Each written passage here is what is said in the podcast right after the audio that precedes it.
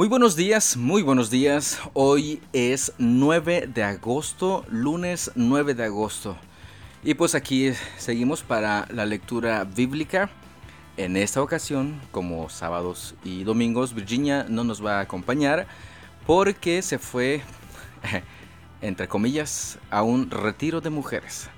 Bueno, así, así le dijeron, pero una reunión de, de amigas que este, ya tenía tiempo que no se reunían y pues gracias a Dios se dio la oportunidad.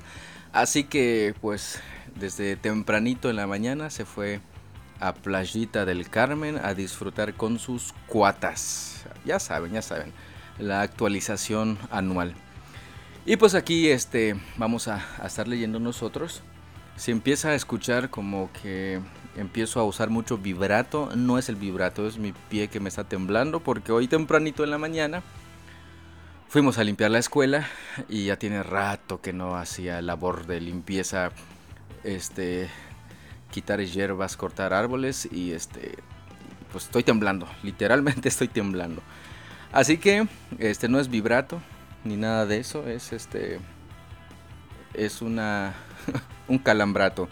Pero ya estamos listos para la lectura del día de hoy. Si usted ya está listo, pues este cafecitos listos. Comenzamos. Ruth 2 Había en Belén un hombre rico y muy influyente llamado Booz, que era pariente de Elimelech, el esposo de Noemí. Un día Ruth la moabita le dijo a Noemí, Déjame ir a los campos de cosecha a ver si alguien en su bondad me permite recoger las espigas de grano dejadas atrás. Noemí respondió, Está bien, hija mía, puedes ir. Así que Ruth salió a recoger espigas detrás de los cosechadores, y resultó que lo hizo en un campo que pertenecía a Boaz, el pariente de su suegro Elimelech. Mientras estaba allí, llegó Boaz de Belén y saludó a los cosechadores. El Señor sea con ustedes, les dijo. El Señor lo bendiga, respondieron los cosechadores. Entonces Boaz le preguntó a su capataz, ¿Quién es esa joven que veo allá? ¿De quién es? Y el capataz le contestó, es la joven moabita que volvió con Noemí.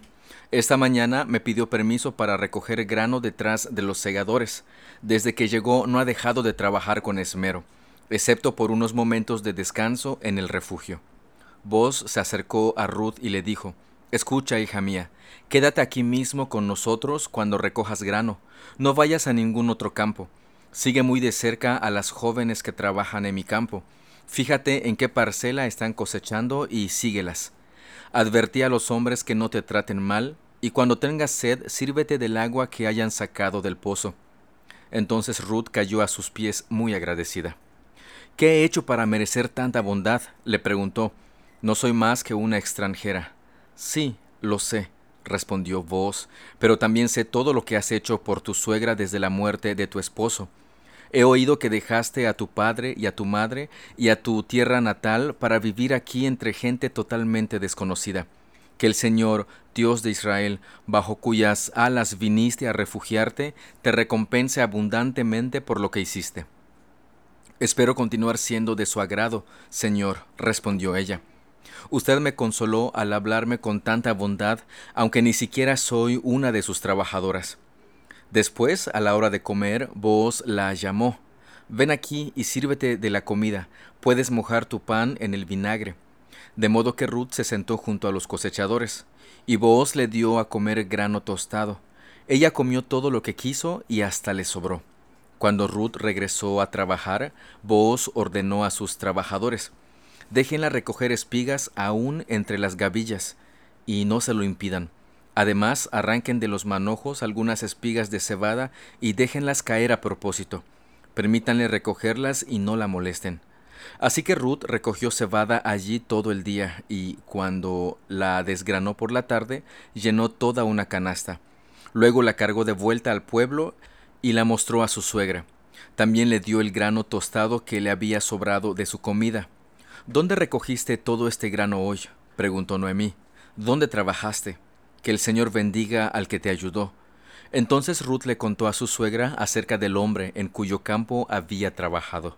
Le dijo, El hombre con quien trabajé hoy se llama Boaz, que el Señor lo bendiga.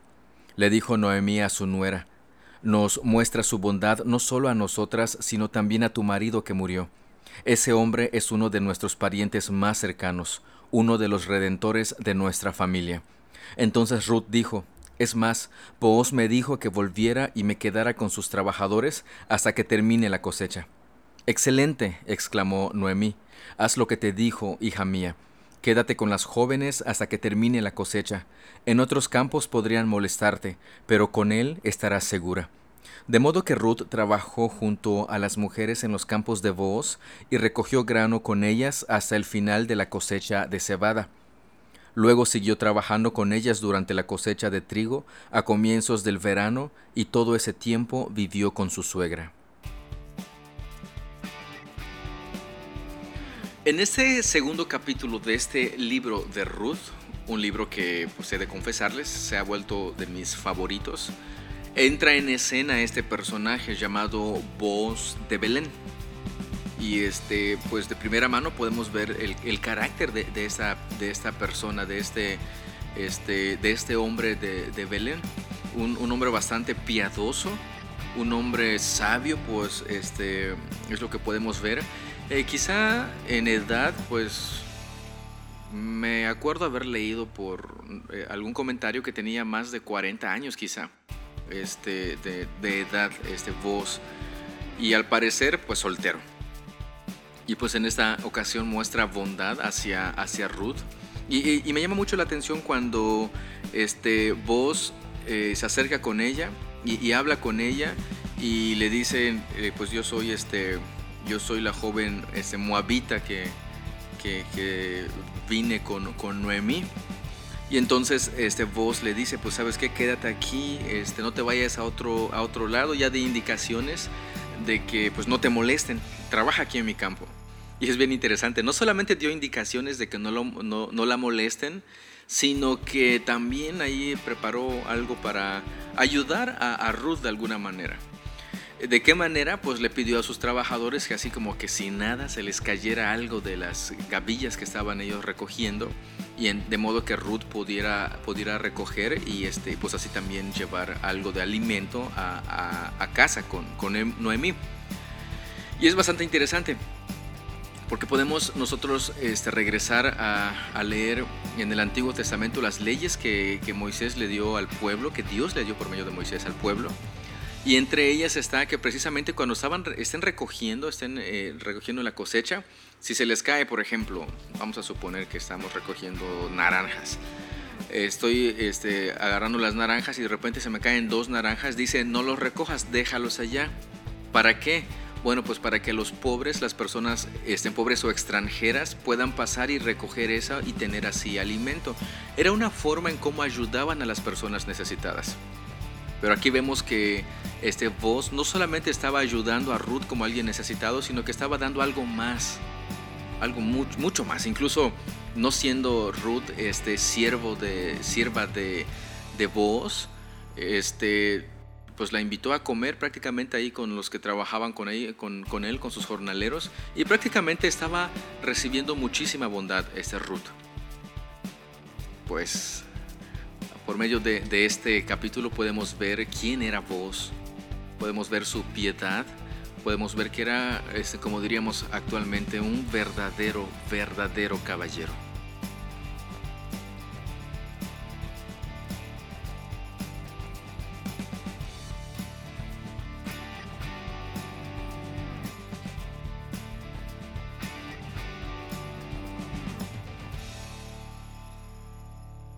Hechos 27.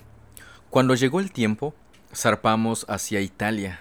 A Pablo y a varios prisioneros más los pusieron bajo la custodia de un oficial romano llamado Julio, un capitán del regimiento imperial. También nos acompañó Aristarco, un macedonio de Tesalónica.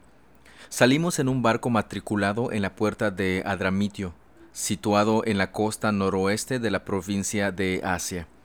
El barco tenía previsto hacer varias paradas en distintos puertos a lo largo de la costa de la provincia. Al día siguiente, cuando atracamos en Sidón, Julio fue muy amable con Pablo y le permitió desembarcar para visitar a sus amigos, a fin de que ellos pudieran proveer sus necesidades. Desde allí nos hicimos a la mar y nos topamos con fuertes vientos de frente que hacían difícil mantener el barco en curso. Así que navegamos hacia el norte de Chipre, entre la isla y el continente. Navegando en mar abierto pasamos por la costa de Cilicia y Panfilia y desembarcamos en Mira, en la provincia de Licia. Allí el oficial al mando encontró un barco egipcio de Alejandría con destino a Italia y nos hizo subir a bordo. Tuvimos que navegar despacio por varios días y, después de serias dificultades, por fin nos acercamos a Gnido. Pero teníamos viento en contra, así que cruzamos a la isla de Creta, navegando al resguardo de la costa de la isla con menos viento, frente al cabo de Salmón. Seguimos por la costa con mucha dificultad y finalmente llegamos a buenos puertos, cerca de la ciudad de Lacea. Habíamos perdido bastante tiempo. El clima se ponía cada vez más peligroso para viajar por mar, porque el otoño estaba muy avanzado y Pablo comentó eso con los oficiales del barco. Les dijo, Señores, creo que tendremos problemas más adelante si seguimos avanzando. Naufragio, pérdida de la carga y también riesgo para nuestras vidas pero el oficial a cargo de los prisioneros les hizo más caso al capitán y al dueño del barco que a Pablo, ya que Buenos Puertos era un puerto desprotegido, un mal lugar para pasar el invierno. La mayoría de la tripulación quería seguir hasta Fenice, que se encuentra más adelante en la costa de Creta, y pasar el invierno allí. Fenice era un buen puerto, con orientación al suroeste y al noroeste solamente. Cuando un viento suave comenzó a soplar desde el sur, los marineros pensaron que podrían llegar a salvo. Entonces levaron anclas y navegaron cerca de la costa de Creta. Pero el clima cambió abruptamente y un viento huracanado llamado noreste sopló sobre la isla y nos empujó a mar abierto. Los marineros no pudieron girar el barco para hacerle frente al viento, así que se dieron por vencidos y se dejaron llevar por la tormenta. Navegamos al resguardo del lado con menos viento de una pequeña isla llamada Cauda, donde con gran dificultad subimos a bordo el bote salvavidas que era remolcado por el barco. Después los marineros ataron cuerdas alrededor del casco del barco para reforzarlo.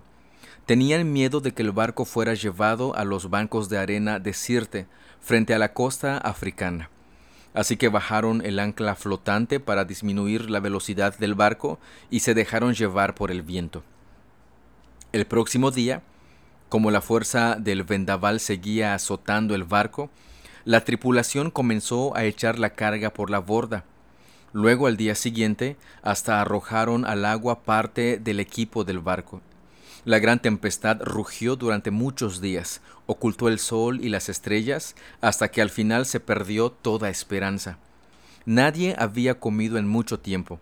Finalmente Pablo reunió a la tripulación y le dijo, Señores, ustedes debieran haberme escuchado al principio y no haber salido de Creta. Así se hubieran evitado todos estos daños y pérdidas. Pero anímense, ninguno de ustedes perderá la vida, aunque el barco se hundirá pues anoche un ángel de Dios a quien pertenezco y a quien sirvo estuvo a mi lado y dijo, Pablo, no temas, porque ciertamente serás juzgado ante el César. Además, Dios en su bondad ha concedido protección a todos los que navegan contigo. Así que anímense, pues yo le creo a Dios. Sucederá tal como Él lo dijo, pero seremos náufragos en una isla. Como a la medianoche de la decimocuarta noche de la tormenta, Mientras los vientos nos empujaban por el mar Adriático, los marineros presintieron que había tierra cerca. Arrojaron una cuerda con una pesa y descubrieron que el agua tenía 37 metros de profundidad. Un poco después volvieron a medir y vieron que solo había 27 metros de profundidad. A la velocidad que íbamos, ellos tenían miedo de que pronto fuéramos arrojados contra las rocas que estaban a lo largo de la costa. Así que echaron cuatro anclas desde la parte trasera del barco y rezaron que amaneciera. Luego los marineros trataron de abandonar el barco, bajaron el bote salvavidas como si estuvieran echando anclas desde la parte delantera del barco.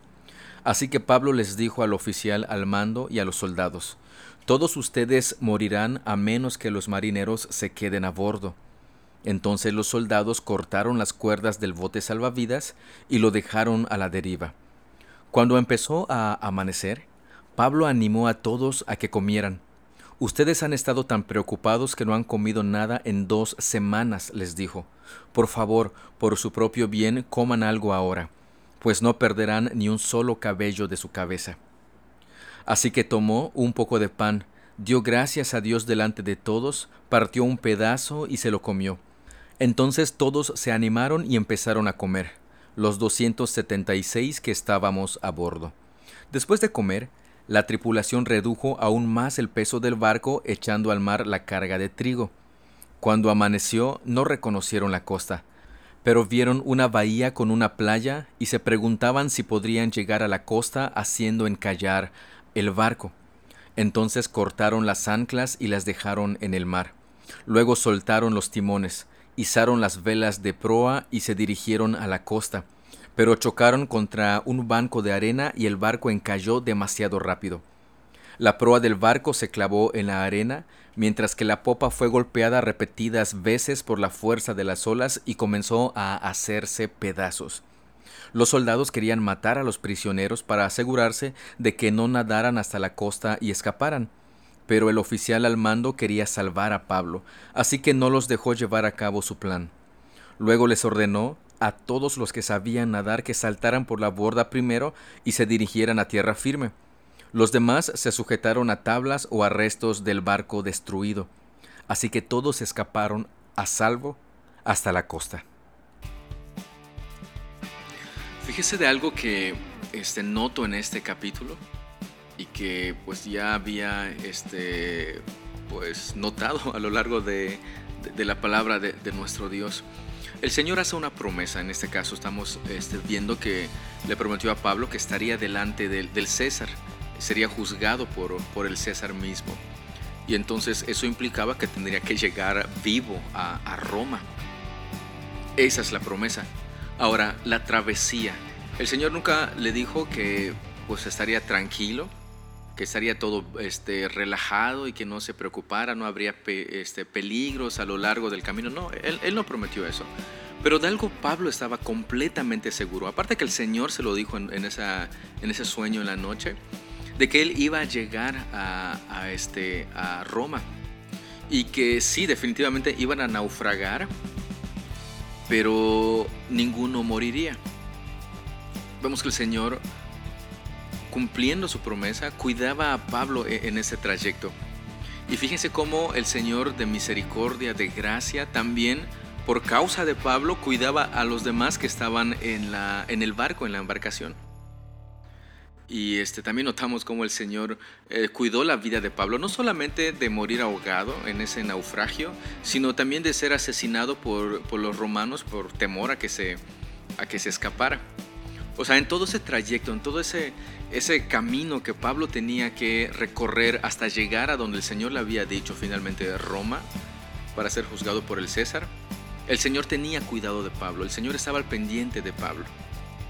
Y Pablo estaba totalmente seguro de eso. Vemos que con toda tranquilidad, con todo este con toda fe prácticamente, este, vivía, ayudaba, opinaba, eso es bien interesante porque hasta opinaba sobre lo que tenían que hacer. En un caso no lo escucharon, pero en el otro sí lo escucharon. Eh, bastante interesante como cuando este, uno confía en lo que el Señor realmente ha prometido, este, puede, puede vivir confiado y seguro de que Él va a cumplir su promesa. Eso no implica que a lo largo del camino todo va a ser color de rosa o salsa sobre tacos, no, definitivamente. Pero si el Señor promete algo, lo va a cumplir.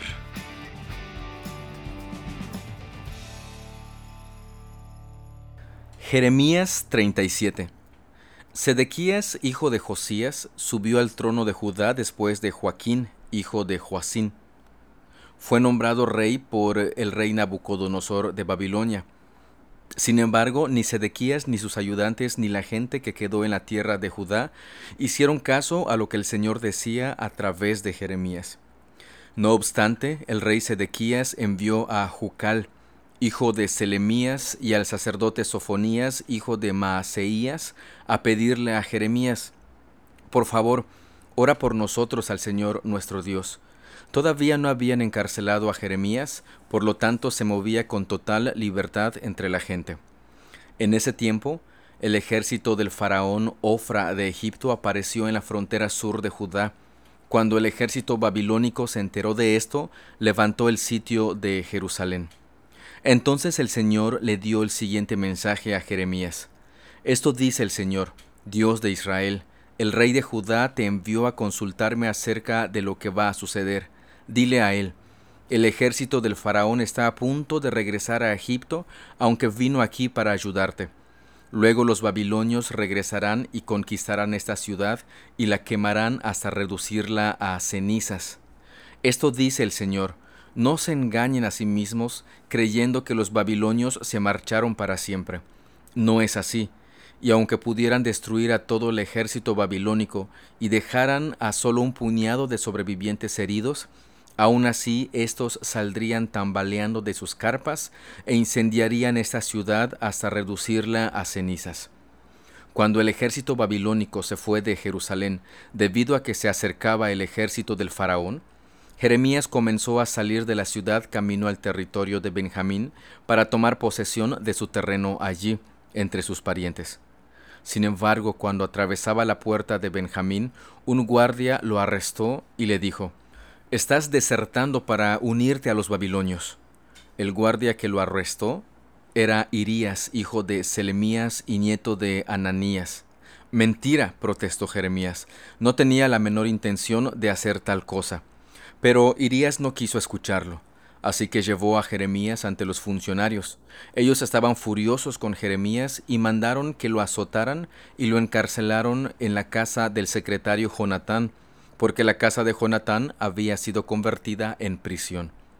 Jeremías fue puesto en un calabozo donde permaneció por muchos días.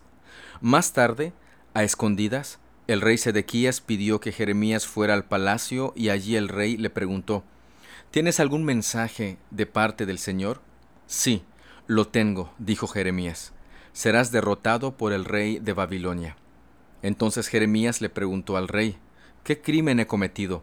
¿Qué he hecho yo contra ti, tus ayudantes o el pueblo para que me hayan encarcelado? Ahora, ¿dónde están tus profetas que te dijeron que el rey de Babilonia no te atacaría a ti ni a esta tierra? Escucha, mi señor y rey, te suplico que no me mandes de regreso al calabozo de la casa del secretario Jonatán, porque allí me moriré. Así que el rey Sedequías mandó que no regresaran a Jeremías al calabozo, en cambio, lo encerró en el patio de la guardia del palacio real. El rey también ordenó que cada día se le diera a Jeremías un pan recién horneado mientras hubiera pan en la ciudad. Así que Jeremías fue puesto en la prisión del palacio. Note por favor que el rey no, no aprendía, no, no entendía lo que debía hacer. Es, es, nuevamente tiene una, oportunidad. Este, el Señor envía a Jeremías para advertirle, pero pues al parecer no, no les interesaba obedecer a Dios. No, no era algo que, ellos deseaban o, algo que este, los manteniera ellos preocupados para, para, obedecer al Señor. Es, bien, es bien interesante este, esto, pero aún así envía a una persona para pedirle a Jeremías que ore por, este, por ellos. O sea, no quieren obedecer, pero sí quieren que, les haga favores, que, que este, les cumpla sus peticiones. Híjole, qué, mal, ¿no? Qué, mal. Muchas veces nosotros reaccionamos de la misma manera, hacemos exactamente lo mismo. No queremos obedecer, congregarnos, no queremos amar a nuestro prójimo, no queremos perdonar a nuestro prójimo, no queremos servir a nuestro prójimo, pero ahí estamos diciendo, Señor, por favor, te pido que tú me des, y ahí ponemos nuestra petición. Señalamos fuertemente a estos personajes, pero muchas veces hacemos exactamente lo mismo. Salmo 10 Oh Señor, ¿por qué permaneces tan distante? ¿Por qué te escondes cuando estoy en apuros? Con arrogancia los malvados persiguen a los pobres, que sean atrapados en el mal que traman para otros. pues hacen alarde de sus malos deseos, elogian al codicioso y maldicen al Señor. Los malvados son demasiado orgullosos para buscar a Dios, parece que piensan que Dios está muerto. Sin embargo, prosperan en todo lo que hacen. No ven que les espera tu castigo. Miran con desdén a todos sus enemigos. Piensan, jamás nos sucederá algo malo. Estaremos para siempre sin problemas. Su boca está llena de maldiciones, mentiras y amenazas. Tienen maldad y violencia en la punta de la lengua. Se esconden en emboscada en las aldeas, a la espera para matar a gente inocente. Siempre buscan víctimas indefensas.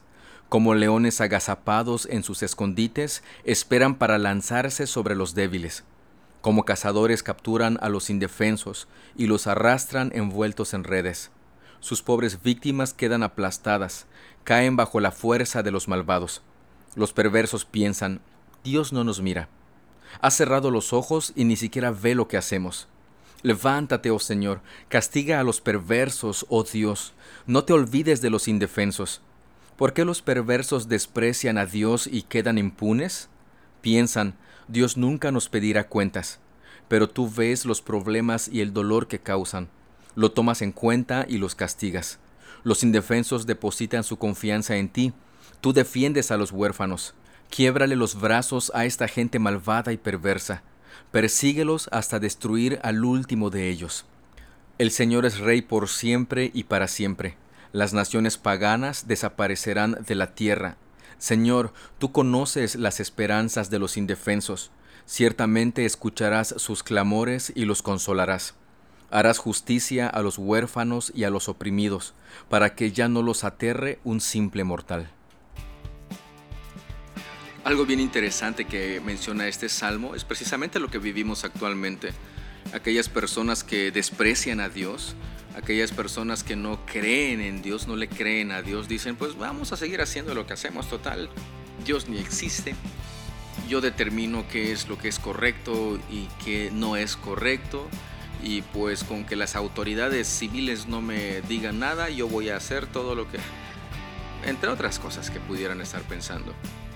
Sin embargo, este salmo este, afirma que a pesar de que ellos piensan de esta manera y a pesar de que pareciera que ellos van a quedar impunes de lo que están haciendo, el Señor no lo va a dejar así. El Señor va a castigar a los perversos, el Señor va a defender a los indefensos, y el Señor va a hacer justicia precisamente porque es un Dios justo. Y tendrá misericordia hacia los indefensos porque es un Dios misericordioso. Bastante interesante lo que este salmo nos menciona. Y justamente en el verso 18 dice, harás justicia a los huérfanos y a los oprimidos para que ya no los aterre un simple mortal. Que vengan los mortales que quieran amenazar, a hacer de las suyas si quieren pero al final el Señor nuestro Dios saldrá a nuestra defensa.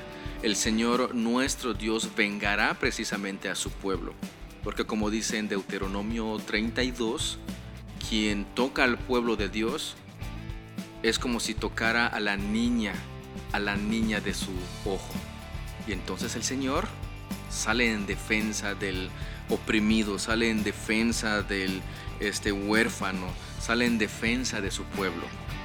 Ese es nuestro Dios, en quien debemos depositar toda, toda nuestra confianza.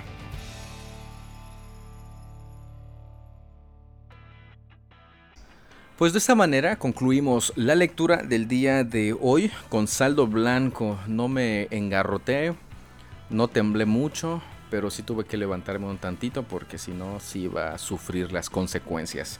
Pero ya hemos concluido la lectura del día de hoy.